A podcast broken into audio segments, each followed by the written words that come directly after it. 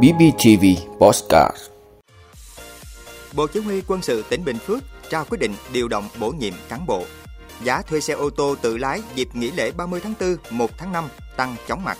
Thời tiết dịp nghỉ lễ 30 tháng 4 và 1 tháng 5 có thuận lợi cho các chuyến du lịch. Tiếp tục gia hạn tạm giam với bà Nguyễn Phương Hằng. Phát hiện 3.100 trường hợp đại lý bảo hiểm sai phạm. Giá lương thực thế giới vẫn ở mức cao. Đó là những thông tin sẽ có trong 5 phút tối nay, ngày 26 tháng 4 của BBTV. Mời quý vị cùng theo dõi. Thưa quý vị, sáng nay ngày 26 tháng 4, Thường vụ Đảng ủy Bộ Chỉ huy Quân sự tỉnh Bình Phước tổ chức lễ trao quyết định điều động bổ nhiệm, thăng quân hàm và chuyển ra cán bộ sĩ quan thuộc các cơ quan, đơn vị, huyện, thị, thành phố trong tỉnh. Đại tá Phạm Như Quân, Chính ủy Bộ Chỉ huy Quân sự tỉnh chủ trì buổi lễ. Thượng tá Đỗ Tiến Quyết, Phó chủ nhiệm chính trị Bộ Chỉ huy Quân sự tỉnh đã công bố quyết định điều động bổ nhiệm cán bộ của Bộ Quốc phòng, Chính ủy Quân khu 7 cho 23 cán bộ thuộc các cơ quan, đơn vị, huyện, thị, thành phố, nhà trường thuộc Bộ Chỉ huy Quân sự tỉnh. Phát biểu giao nhiệm vụ cho các cán bộ được điều động đợt này, Đại tá Phạm Như Quân nhấn mạnh, đây là sự quan tâm sâu sắc của Đảng ủy, Bộ Chỉ huy Quân sự tỉnh đối với từng cá nhân, đồng thời cũng là vinh dự và trách nhiệm phản ánh đánh giá quá trình rèn luyện phấn đấu của các đồng chí trong thời gian qua. Việc điều động bổ nhiệm cán bộ nhằm tạo điều kiện giúp cán bộ được cọ sát với những nhiệm vụ ở từng cương vị khác nhau. Đối với các cán bộ sĩ quan được nghỉ hưu theo chế độ, cần tiếp tục phát huy phẩm chất bộ đội cụ hồ, truyền thụ kinh nghiệm, củng cố phát triển kinh tế gia đình, góp phần xây dựng khu dân cư ngày càng phát triển. Thưa quý vị, dự báo dịp nghỉ lễ 30 tháng 4 và 1 tháng 5 tới nhu cầu đi lại của người dân tăng cao. Vì thế, dịch vụ cho thuê ô tô tự lái nở rộ, giá thuê cũng bắt đầu tăng. Càng sát ngày lễ, giá thuê xe lại càng cao. Các dòng xe 4 chỗ hạng A, B như i10 City ngày thường có giá từ 500.000 đồng đến 700.000 đồng một ngày thuê, nay đã tăng lên 800.000 đồng đến 1 triệu đồng một ngày thuê trong dịp lễ. Các dòng xe cao cấp như Mazda tăng từ 1,4 triệu đồng lên 1,6 triệu đồng một ngày thuê. Mercedes từ 3,5 triệu đồng tăng lên 3,7 triệu đồng một ngày. Theo các cơ sở dịch vụ, mức giá nói trên áp dụng cho khách thuê xe đi trong khoảng cách vài trăm km. Nếu khách thuê xe đi xa hơn như các tỉnh miền Trung, miền Nam, giá sẽ tăng thêm từ 10 đến 30%. Trường hợp khách thuê xe kèm tài xế thì phải thanh toán thêm từ 700.000 đồng cho đến 1 triệu đồng một ngày. Ngoài ra, khách hàng còn phải đặt cọc trước từ 30 đến 50% tùy thời điểm thuê xe sớm hay muộn. Thưa quý vị, đề cập đến hình thái thời tiết dịp nghỉ lễ 30 tháng 4 và 1 tháng 5, ông Nguyễn Văn Hưởng, trưởng phòng dự báo thời tiết Trung tâm Dự báo Khí tượng Thủy văn Quốc gia cho biết, từ ngày 28 đến sáng ngày 30 tháng 4, Bắc Bộ có khả năng chịu ảnh hưởng của một đợt không khí lạnh yếu cuối mùa kèm hội tụ gió trên cao, nên khu vực Bắc Bộ, các tỉnh Thanh Hóa, Nghệ An và Hà Tĩnh có khả năng xảy ra một đợt mưa rào, dông trên diện rộng. Có nơi mưa vừa, mưa to và dông mạnh, nguy cơ xảy ra hiện tượng lốc, xét, mưa đá và gió giật mạnh. Sau đó vào các ngày nghỉ lễ, khu vực Bắc Bộ và Trung Bộ chủ yếu là những ngày tạnh ráo và ít mưa.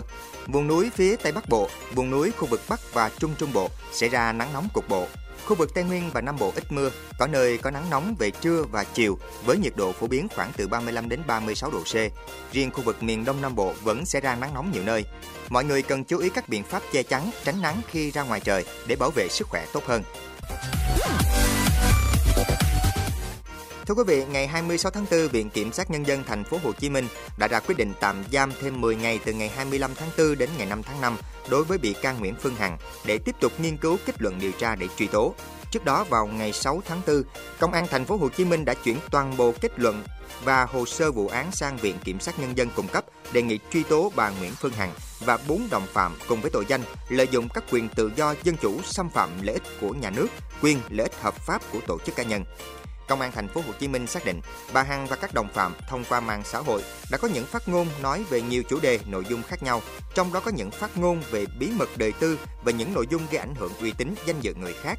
Trong vụ án này, công an xác định có 10 bị hại gồm ông Nguyễn Võ Hoài Linh, nghệ sĩ Hoài Linh, bà Nguyễn Thị Mỹ Oanh, ca sĩ Vi Oanh, nhà báo luật sư Đặng Thị Hàn Ni, nhà báo Nguyễn Đức Hiển, bà Trần Thị Thủy Tiên, ca sĩ Thủy Tiên, ông Lê Công Vinh, cựu cầu thủ đội tuyển quốc gia, ông Huỳnh Minh Hưng, ca sĩ Đàm Vĩnh Hưng, bà Đinh Thị Lan, bà Lê Thị Giàu, bà Trương Việt Hà. Bà Hằng bị khởi tố bắt tạm giam từ tháng 3 năm 2022 tới nay. Hiện vụ án đang trong giai đoạn nghiên cứu kết luận điều tra để truy tố xét xử.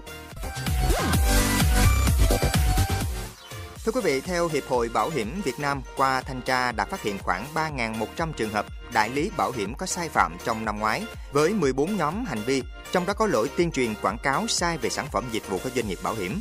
Tùy theo mức độ vi phạm mà đại lý bảo hiểm có thể không được tiếp tục hành nghề hoặc chuyển hồ sơ sang cơ quan công an để xử lý. Để lành mạnh hóa thị trường bảo hiểm, Hiệp hội Bảo hiểm Việt Nam cho rằng cần sớm ban hành nghị định hướng dẫn thi hành luật kinh doanh bảo hiểm.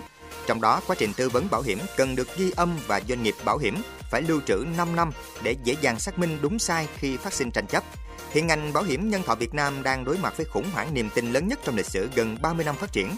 Nếu doanh nghiệp không tìm cách khắc phục, sẽ rất khó tồn tại và phát triển trong thời gian tới. Thưa quý vị, theo thông tin từ Ngân hàng Thế giới WB ngày 25 tháng 4, giá lương thực vẫn ở mức cao trên toàn thế giới. Trong một báo cáo về tình hình mức an ninh lương thực gia tăng, WFP cho biết lạm phát giá lương thực từ tháng 12 năm 2022 đến tháng 3 năm nay vẫn ở mức cao tại hầu hết các quốc gia có thu nhập thấp và trung bình, với mức lạm phát lớn hơn 5% ở 70,6% các quốc gia có thu nhập thấp, 90,9% các quốc gia có thu nhập trung bình thấp và 87% ở những nước có thu nhập trung bình cao và nhiều quốc gia đang trải qua lạm phát ở hai con số. Ngoài ra, 84,2% các quốc gia có thu nhập cao đang trải qua lạm phát giá lương thực cao, trong đó các quốc gia chịu ảnh hưởng nặng nề nhất ở châu Phi, Bắc Mỹ, Mỹ Latin, Nam Á, châu Âu và Trung Á. Cũng theo vkb sau cuộc khủng hoảng Ukraine bùng phát, những chính sách liên quan đến thương mại do các nước áp đặt đã tăng mạnh.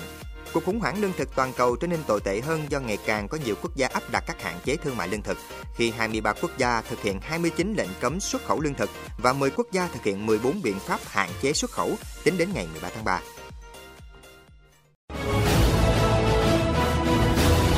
Cảm ơn quý vị đã luôn ủng hộ các chương trình của Đài Phát thanh truyền hình và báo Bình Phước. Nếu có nhu cầu đăng thông tin quảng cáo ra vặt, quý khách hàng vui lòng liên hệ phòng dịch vụ quảng cáo phát hành số điện thoại 02713 887065 BBTV, vì bạn, mỗi ngày.